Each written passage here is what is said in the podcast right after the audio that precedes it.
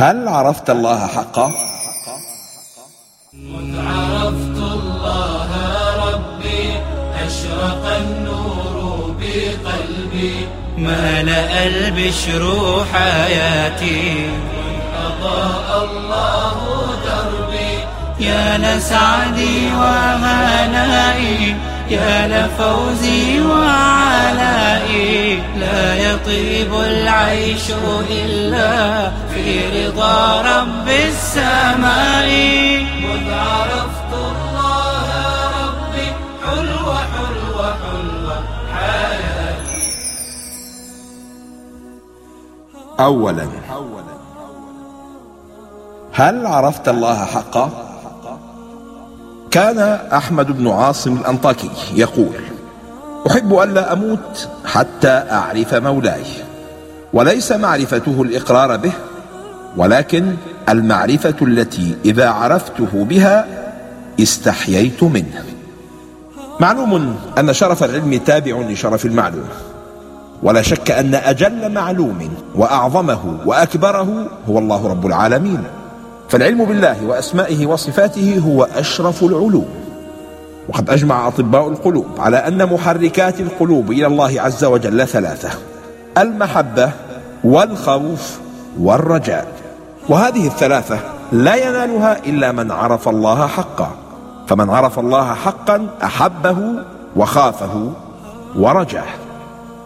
ومعرفة الله التي أعنيها ليست المعرفة العامة أي معرفة الإقرار بوجود الله. هذه يشترك فيها البر والفاجر لكنها المعرفة الخاصة التي توجب الحياء من الله ومحبته والتوكل عليه والأنس به سبحانه. معرفة الآمر ضرورة لازمة قبل تنفيذ الأمر لأنها التي تؤدي إليه وتسلم زمام المرء إلى ربه فمستحيل أن تعرفه ثم لا تحبه.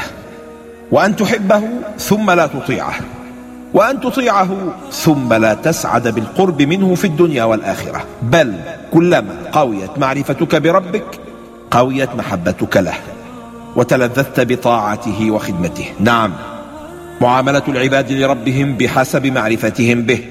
فكلما زادت المعرفة بالله ارتقت المعاملة معه. وانظر ما حدث مع موسى عليه السلام حين رأى آثار تجلي الله على الجبل الذي اندك. فخر موسى صعقا فلما أفاق ماذا قال لربه؟ قال سبحانك تبت إليك وأنا أول المؤمنين. هذا قوله حين رأى آثار تجلي الله على الجبل فكذلك القلب. لو رأى آثار تجلي صفات الله على أرجاء هذا الكون. وبحسب معرفة الله تتحدد درجات العباد في الجنة. حتى قال أبو حامد الغزالي الجنة بقدر حب الله وحب الله بقدر معرفته. فأصل السعادات هي المعرفة التي عبر الشرع عنها بالإيمان وهي معرفة تصاعدية وعلى هيئة مدارج. ينتقل معها العبد من درجة إلى درجة أعلى منها وكلما زدت قربا من الله قربك فزدت معرفة له وطاعة لأمره واجتنابا لنواهيه. وما أجمل هذا القول لابن عباس رضي الله عنه حين قال حجب الذات بالصفات وحجب الصفات بالأفعال فإن العبد يترقى من معرفة الأفعال إلى معرفة الصفات ومن معرفة الصفات إلى معرفة الذات. فإذا شاهد شيئا من حسن جمال الأفعال استدل به على جمال الصفات ثم استدل بجمال الصفات على جمال الذات. أي أن المؤمن يرى الله في كل ما يجري حوله وينسب كل شيء حدث حوله إلى إرادة الله وتقديره. ترى لطف الله بك في محنة فتستدل بصفة اللطف عليه. ترى مكر الله بالمجرمين وإمهاله للظالمين فتطمئن وتشفي غيظك وأنت ترى تحقق قول ربك. ويمكرون ويمكر الله والله خير الماكرين. تتعرض لخصومة أو عداوة أو ظلم فتنظر من وراء أحجبة الغيب إلى من سلط عليك أعداءك فتستريح. قال ابن تيمية العباد آلة فانظر إلى الذي سلطهم عليك ولا تنظر إلى فعلهم بك لتستريح من الهم والغم. تسعى في صلح بين زوجين متخاصمين فتنسب هذا التوفيق لربك لا لبراعتك وسعيك. إن يريد إصلاحا يوفق الله بينهما. تضحك يوما فيمتلئ قلبك سرورا فتنسب هذا الفضل لله وحده وأنه هو أضحك وأبكى.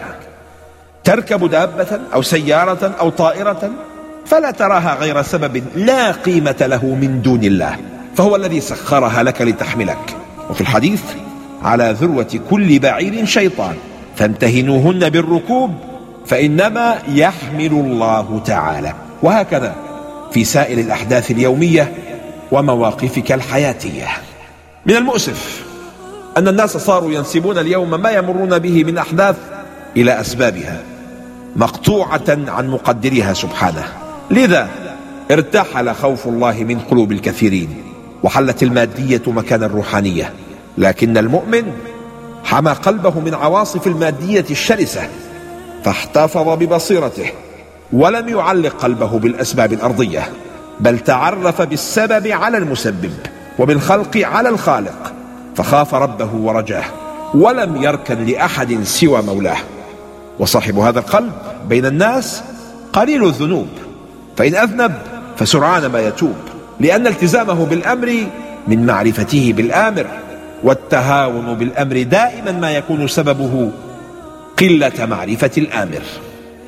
قيل للفضيل بن عياض ما أعجب الأشياء. فقال قلب عرف الله عز وجل ثم عصاه.